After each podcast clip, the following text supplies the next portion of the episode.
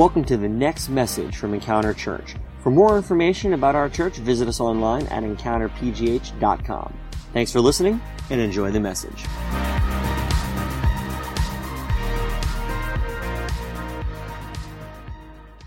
All right. Everybody got their refills? Everybody ready to roll? Awesome. I expect no one to get up now. No one's allowed to move. Just kidding. All right, so uh, we're going to go ahead and move forward here uh, into our message. We are going to continue with week two of our carols uh, message series. You know, actually, today's worship um, moment was really perfect, and I these moments where. Um, where you know was not planned you know so like you throughout the week are thinking okay god what do you want to do this sunday in terms of worship um, sometimes it aligns really perfectly with what the message is about. Um, and I think that today, um, today's song of "O Come All Ye Faithful," but the other two songs that went with it, and then are really perfectly blended with what we're going to talk about today. And so one of the things that, um, so before we get into it, we're kind of, what we're doing is we're exploring a few of some of the more famous um, carols, Christmas carols, which are closer to hymns than the common Christmas song, right? Like Frosty the Snowman or like Santa Claus is coming to town. Those are like, those are like choruses right? So in, in, in the church world, if you have a, a, chorus and then you have a hymn, you know, those kinds of songs are like choruses, but carols are much more akin to hymns, and hymns have their birth in Scripture. And, uh, and so we're, we're taking a few songs over the course of uh, the month that are some of the more famous ones, and then really kind of looking at either a key line or a key theme in them, and really exploring how God might speak to us and remind us about um, about the Christmas time and specifically what it means. And so, um, one of the things I want to encourage you to do, and that um, I've talked about a little bit, but uh, is you know these songs and as all throughout the month whether it's the four that we're going to be exploring or just any christmas carols in general i grew up in a church and so all of these songs are incredibly familiar to me. You know we sing them all the time. Most of us i mean are very familiar with them and we probably could even recite most of them when we sing them. But I listened to them, but I don't know that I really ever truly heard them until I stopped and paid attention to some of the lyrics in them. And they are incredibly theological.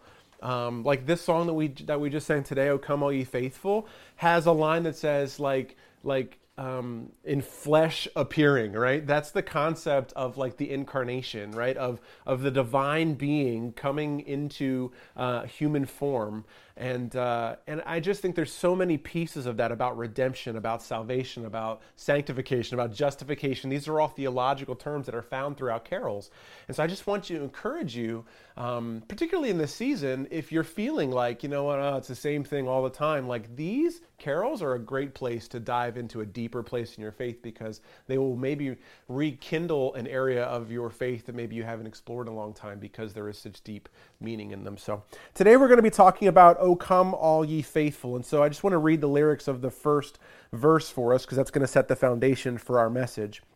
So it says, O come all ye faithful, joyful and triumphant. O come, O come ye to Bethlehem. Come and behold him born the King of angels. O come, let us adore him. O come, let us adore him. O come, let us adore him, Christ the Lord. And then it says, Sing, choirs of angels, sing in exultation, sing, all ye citizens of heaven above. Glory to God, glory in the highest.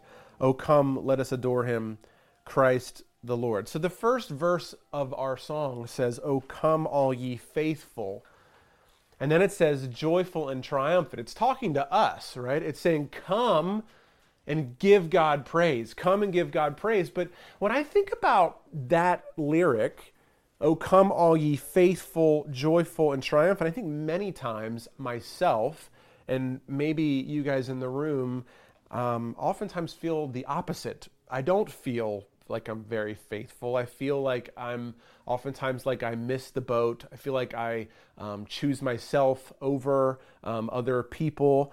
Um, I'm not always joyful. In fact, sometimes, particularly during um, during difficult seasons, or when the weather isn't great, or when uh, it's dark at five o'clock, or when things are frustrating me in life, I am not joyful and I'm frustrated. Um, and triumphant is a word that I would not use to describe myself very often. Um, and maybe you guys feel that way.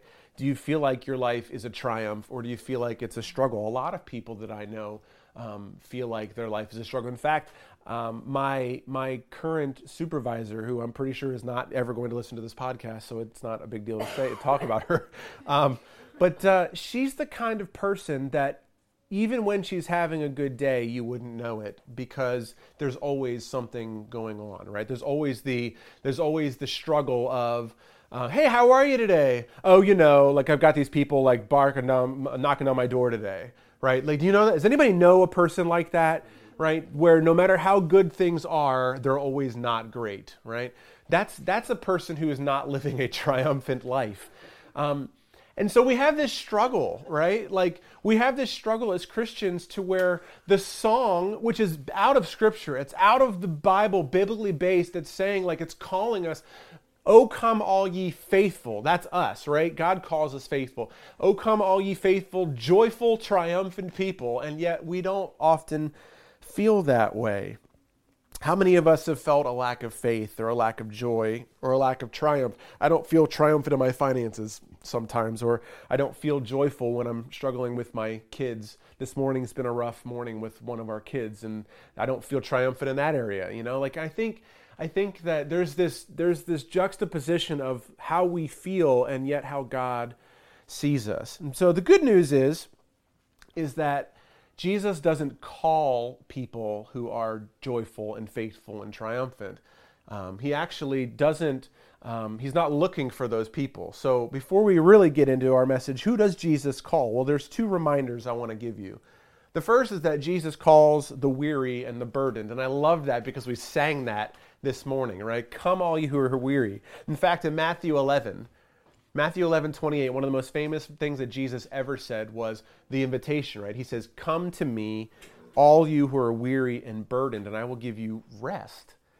I'll give you rest. So, so like, don't feel guilty if you're feeling like you're not triumphant, or if you feel tired, if you don't feel like you're full of faith right now. Know that you're in a good spot because you're welcome in his house, you're welcome, that he's looking at you saying, if you feel that way, come to me and I'll give you rest. So Jesus calls the weary and the burden, but it gets even better because Jesus also calls the sinners. Matthew 9, verses 12 and 13 says, On hearing this, Jesus reminded people, He said, It is not the healthy who need a doctor, but it's the sick. For I have not come to call the righteous, but the sinners. So we see right off the bat, early in Jesus' ministry, he's making it clear who he's come for. He's come for those people who are tired, people who are heavy, people who have the weight of the world on their shoulders, the people who have made mistakes, the ones who don't have their act together, the ones who struggle, the ones who every day does feel like it's, it's a pain and that it's difficult. He's come for those people. So, what if we were to, you know, change the song to say, "Oh come all ye sinners, weak and weary"? I mean, that would be more realistic. But this is the point I think of the song and really of the gospel is that it's not it's not about where we start. It's about what how God sees us. And it's about where he's taking us to. And so this song speaks from the position of what God is calling us to. He if I were to talk to my kids, you know, and I, every morning I were to um, speak to them as though in the middle of their failure and call them by that all the time, they're never going to move beyond it. You know, if I say, hey, late person, you know, you're always late to school or you're always late getting out of bed, if like that's the way I call my kids, they're never going to move beyond what I know is capable of them. And so, what Christ does for us, and we see it all throughout Scripture, is He says, This is who you are. You are now a new creation. So, this song says, Oh, come, all ye faithful, because there's an expectation that we are going to be faithful people. Come, all ye joyful and triumphant ones, because that's the standard of living that we're called to live on. I love that Jesus doesn't leave us in our sinful state. He doesn't leave us in our weary state. He doesn't say, you can come and sleep in the barn. No, he wants to like welcome us into the table, welcome us and give us a feast and give us like a room, like a comfortable space to sit in his house and be a part of the family. And we see that in 2 Corinthians 5, 17, where it says, Therefore, if anyone is in Christ, the new creation has come. The old has gone and the new is here. So every one of us, every one of us have been called to enter a relationship with Jesus and to find new life, which gives us access to joy and faithfulness and triumph and, and all of these types of things. And so the question really becomes how do we become faithful? How do we become joyful people? How do we become triumphant people? How do we become a people that, that, that would say, yeah, that's me. Like, I am triumphant, I am joyful, and I am a faithful individual? Well, the answer is that in a relationship with Christ, the more time we spend with Him and learning to walk with Him and live with Him, we become that way. He helps us to become that way. So let's look into a couple ways that that happens, how each one of those happens. Jesus helps us to become more faithful. In Hebrews chapter 12, Hebrews 12, verse 2, it says, Let us fix our eyes on Jesus, the author and the perfecter of our faith. So the first thing that it's talking about is this idea of like, I don't feel faithful, God. I want to be faithful to you. I want to think about you on a regular basis. I want to spend time with you.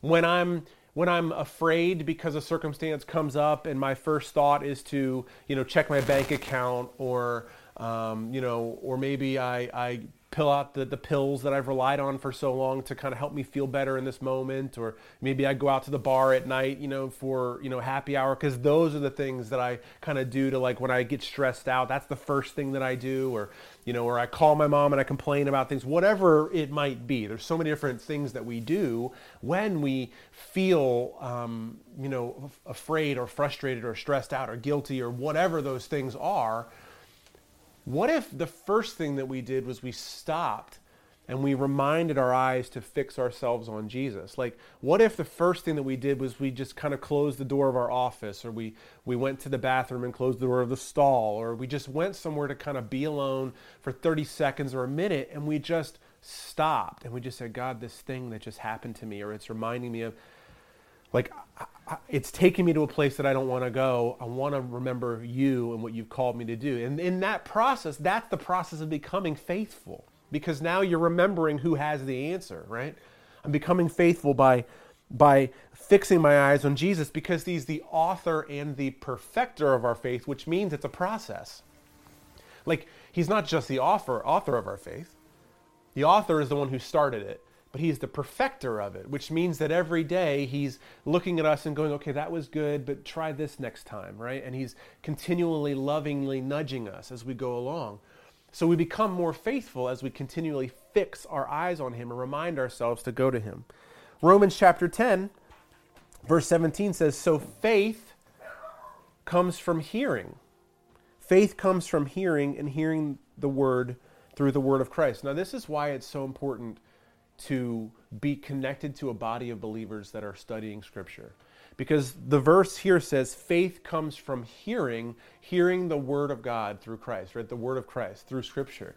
So, and that's why it talks about, like Scripture talks about, like singing um, psalms to each other and and and talking to each other, encouraging each other with Scripture, right? Because as we speak about God's word, something happens. The Spirit of God like amplifies it audibly in the room and it resonates in our spirit and in our hearts and encourages us. My hope for you, for each of us, is that when you walk out of here on a Sunday morning or on a Wednesday evening or any time that we're together, like at coffee and we're talking to each other and we encourage each other, any of those kinds of things, my, my hope is that you will leave being lifted, that you feel like I have the strength to move forward even if it's just for another day. Like I trust that that this thing that's bugging me is to be okay. Like and that happens when you hear the word of God spoken. That happens when you when you're in the presence of God. So we become more faithful as we spend time in God's presence and as we spend time with each other, which the Spirit of God is, is present in our lives. So so when we sing the song, Oh Come All Ye Faithful, we become more faithful, and Jesus helps us to become more faithful as we fix our eyes on Him. and we spend time with Him. Isaiah chapter 43, verses 2 to 3, gives us a promise about what it'll be like walking with Him every day. Bless you.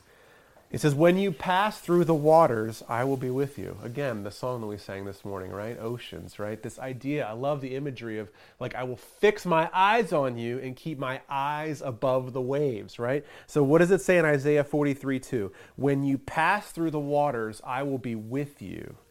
And when you pass through the rivers, they will not sweep over you.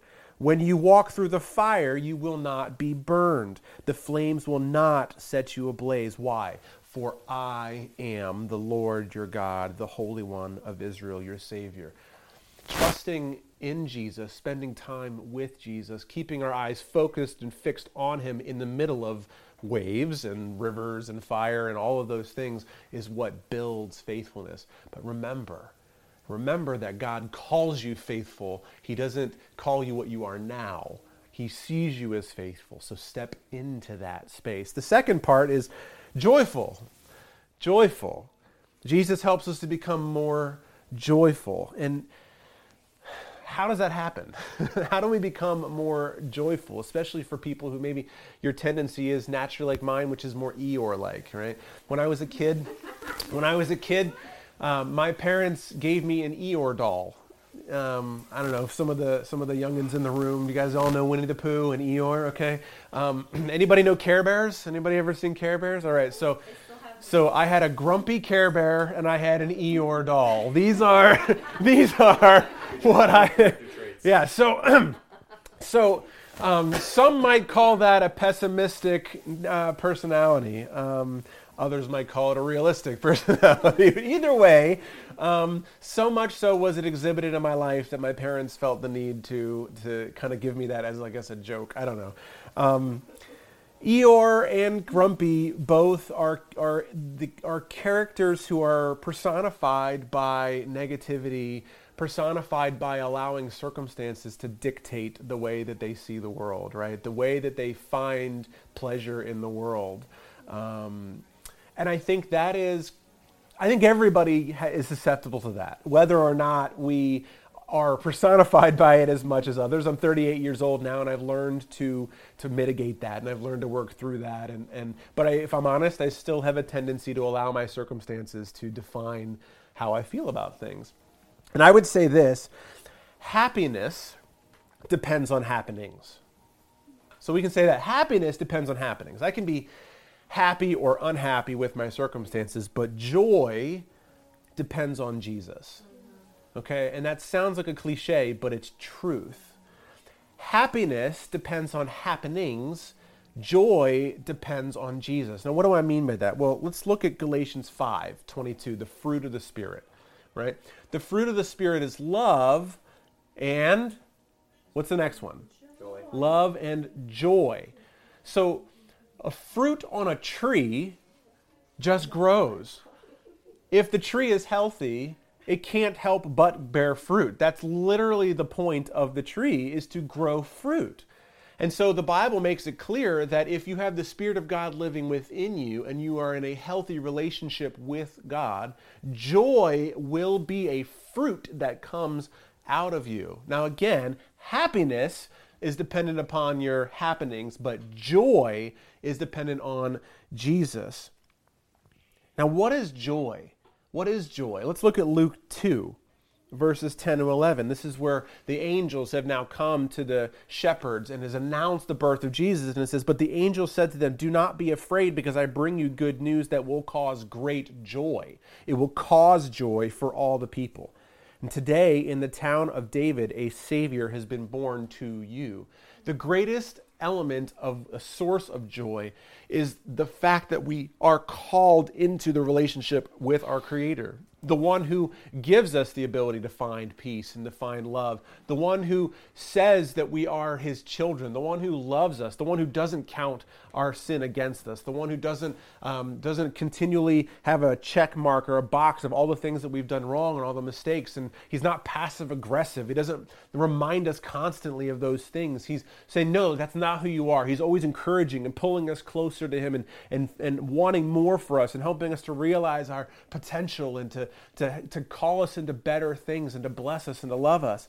That God, that relationship causes me a joy that even when my circumstances stink, like, like I, there are things that I just wish were better. There are things that I just can't fix. There are things that, that, that have either I've done to myself or things that others have done to me or the ripple effect of other people's choices that I have no, no choice about and that maybe I'm just dealing with those things. And that can cause me to be frustrated and it can cause me to be unhappy. But in those moments, I have actually found, as your pastor, as Jared, as your friend, I can say I have learned what it means to still have joy, which is like an underlying, deep, centered, foundational thing.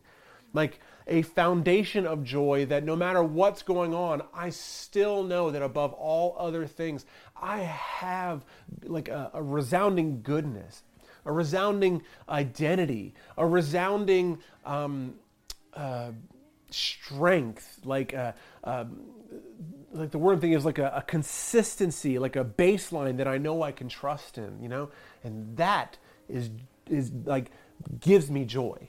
Now I will say that the more time I spend in the presence of God, the more joy feels to bubble up. So there is this sort of I don't want to say cause and effect. I guess it maybe it is, but it's not. I don't want to say it's like a formula, okay? But there is there is the idea of you reap what you sow. That's scriptural. It's biblical. We see that, um, and then we see in like in John 15 where Jesus talks about the, the tree and, and the, the branches, right? He says, I am the, the, the tree, I am the branch, and you are the vine. Like, stay connected to me, and you will bear fruit. So, if we want that fruit of joy, then we need to spend time in his presence. And, and I would say, like, if you can get by with on a regular, you know, regular time when things are going well with your regular routine, and you have the right amount of joy and the right amount of love and peace and all the fruits of the Spirit, that's great. But here's the thing when the weather starts to turn in your life, right? And and maybe a tree gets chopped off because something fell on it. Like these are circumstances I'm talking about, like the metaphor here. It's more taxing on the plant now. And then you really need to put more effort in those times to keep the tree healthy. And so, if you want joy, even the same amount of joy, even the same amount of peace, the same amount of love, those fruits to grow on your plant, then you need to put a little more extra effort in, right? Fix our eyes on the Savior to, to, to receive that joy. Like, don't let the waves, like, instead of just let the waves, like, splash over your face, like, you have to tread water a little bit, you know? Like, you gotta kind of keep yourself up there. And that might mean saying, you know what, when I, when I, instead of taking a lunch break, I'm gonna, I'm gonna read my, my Bible for a little bit today. It might mean, you know, before you go to bed, instead of watching TV up till the bedtime, maybe stop for a half an hour and just like put some worship music on and go to sleep. I don't know. There could be a lot of different things. It might mean, you know, like like starting a new Bible plan, maybe starting a second Bible plan in addition to your first one. I don't know. There's all sorts of different things. The point is is that in order in those moments when you are feeling joy less, you might need to push a little bit more into the spaces that are going to produce the fruit. And then lastly, Jesus helps us to become more triumphant. So Isaiah 9, verses 6 and 7 talks about what it means to be triumphant. It says, For us, to us a child is born, to us a son is given, and the government will be on his shoulders. And he will be called Wonderful Counselor he will be called Mighty God. He will be called Everlasting Father. He will be called Prince of Peace. And of the greatness of his government and peace there will be no end. He will reign on David's throne and over his kingdom, establishing and upholding it with justice and righteousness from that time on and forever. When I think about triumph, that sounds triumphant. Like when I think, like that guy, the Messiah, Jesus, like, he's in charge of all things, right? If we believe that he is who he says he is, what Scripture says he is, there is nothing that he cannot handle. The world is at his footstool, is his footstool, right? He has all authority. He has he is in charge of all things. The Bible says that he was with the he was in the beginning. He was the beginning, that he spoke that and when he spoke the world, the universe was created. Like that's the God that we serve. So I understand he's triumphant, but I don't feel that triumphant. And yet there is this, again, this space, this space in which in which we, because we're connected to Him, have access to His authority. We have access to His power. We have access to those things. And so while we can't, you know, say to my problem, do it, and it's going to listen to me, like be fixed, we talk to our Creator and know that that thing, because our God has control over those things and He has our best in mind and He wants good things for us, that He will not allow the fires to consume us, He will not allow the waves to overtake us, that as we fix our eyes on Him, as we trust in Him, as we look to Him, as we align ourselves with Him, when we make our lives be according to to his principles, we trust that whatever that problem is will not overtake it, and we speak to it in Jesus' name and wait for him to do it. And I think about when I was a uh, when I was a teenager in high school. I remember um, this was the time when I was I, I, was in my black era. I was wearing my trench coat and I wore sunglasses in school because I thought I was kid. Uh, I thought I was cool. And um, I remember going into the lunchroom one day and there was a group of um, just I don't know like just like a, a, group of guys who all were hanging out and they were kind of like our enemies, if you will, right? And, and no, they were not, but um, they I don't know. I mean, it was like everybody was kind of our enemy, but I walked into the cafeteria by myself at this point, and um, I was walking to the line, which was ahead of me.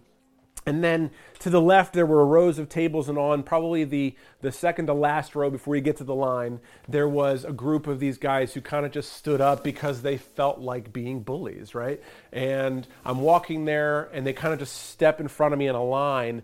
And I remember just like there was probably two or three of them. And I remember just looking at them, although they couldn't see my eyes because my sunglasses were on, and they were very clearly just flexing like about to start something. And I just I just wasn't going to back down because that's the kind of person that I was. And I thought that, you know, everything like I didn't know what was going to happen. I thought maybe I was about to get into a fight. I didn't care at this point, but I wasn't going to let these guys get in my way. And then all of a sudden, my group of guys walk in from the room and all stand next to me and beside me. And so now there's like six of us, tall, decked out in all black with combat boots, trench coats, all of us look like you do not want to mess with this group of guys, right? And at this point, our reputation really preceded us, you know, because they thought that we were like, you know, doing weird stuff in basements. I don't know. but all of a sudden that group of guys that were there in front of us just you see you saw their shoulders slump. You could see them kind of like look at each other with confusion. They don't know what's going on. And immediately they backed off and went and sat down and i got in line and got to go get whatever i was out of the food. Now the moral of this story here is that is that i had a confidence built into me because i knew who i was with. Because i knew the, the individuals that were with me in this passage of scripture that we just read in Isaiah 9, where it talks about who Jesus is, he's the wonderful counselor, he's the Prince of Peace, the everlasting Father, the mighty God, right? The one who was, the one who is to come. He is the King of Kings, he is the Lord of Lords, the Alpha and the Omega, the beginning and the end. Nothing comes into being without him speaking it into existence. He is the chosen one. He saves us from sin. He's the bread of life. He's the light of the world. He's the Savior and the lifter of our head. He is born the King of angels angels. We come to adore him. He is Christ the Lord. He is the one who helps us to be triumphant in our lives. It doesn't mean that every circumstance that we come against is going to be fixed immediately, but it does mean that nothing will come against us that will consume us that is not a part of his plan. And so when we sing songs like, O come all ye faithful, joyful and triumphant, you are those people. We are those people. And as we spend time with Jesus, as we fix our eyes on Him and remind ourselves of all those titles that we just read there, that brims me over with confidence. Like, would my bill, my electric bill, is going to cause me to feel like I'm a failure? It's going to cause me to feel like I'm weak and like I'm like I'm I'm destroyed? No. Like I know who I am. And I trust God, I'm doing my best. You're going to help me. And I trust in you. I believe in you. And I'm going to do, I'm going to work hard. I'm going to do all the things I need to do is do my part. But I trust that you have your best, your best in mind for me. And I will be triumphant. I will live a life of triumph. I will not be that person that looks at my life defined by mistakes or looks at my life defined by annoyances. Instead, I will look at my life as a series of as a series of obstacles that I have overcome because of the power of the gospel living within me. I will look back over my life and I will tell people, "Oh my gosh, if you knew me back then, man, like look who I am now." That's what it means to be triumphant. That's what it means to be victorious. And, and that brings me joy when I think about where I've come from and where I am now. When I think about what God has done in me and what He is doing in me, it wells up joy in my soul. So that's, O come, all ye faithful. Let's pray together as we close this, this message. God, I thank you for sending Jesus. I thank you for giving us life. I thank you that you don't give up on us when we're faithless. I thank you that when our circumstances are, are pathetic and pitiful and they're terrible, that you give us joy that causes us to not lose hope. God, I thank you that we, we know you have our back, that no matter what the circumstance are, even when it looks like everything is falling apart, that we can trust in you and that we will triumph. You call us victorious. And in a minimum, you have overcome the grave and that death will not defeat us. I thank you for it.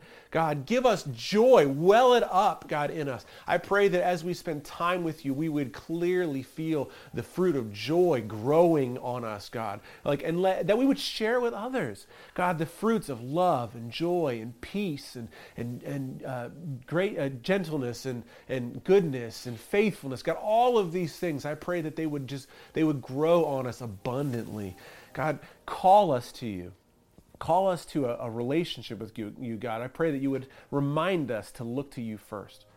God, for each one of us in the room, even, even right now, guys, just think about maybe something um, that is causing you anxiety or stress or frustration or, or guilt, whatever it might be. You know, as I've been talking today, something is just kind of welled up in your mind. Think about that thing now. And then just, just tell the Lord. Say, God, I'm fixing my eyes on you instead of that thing. I'm trusting that you will take care of this. God, show me what to do. Give me guidance. Yes, I will do my part. Give me strength to, to do whatever needs to be done in that circumstance, whether it's just to weather it or if there's something I should do or need to make it right or whatever that is. God, help me to know what to do. But above all things, I fix my eyes on you. I trust you, God, and in that presence, I will receive your joy and triumph and faith. And in this season, God, as we move, you know, in the next couple of weeks, getting closer and closer to celebrating Christmas Day and your, the birth of Jesus, um, I believe there will be temptation and tests for us to put this in practice. Would you remind us even then, again, fix our eyes on you? You are the author and perfecter of our faith. We trust you, God. In Jesus' name, amen.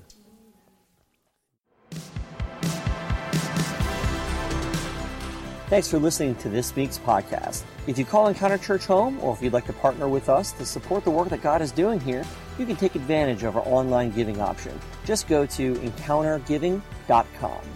Also, stay up to date with us throughout the week by following us on Facebook, Twitter, and Instagram at EncounterPGH. Thanks for listening, and we'll see you next week.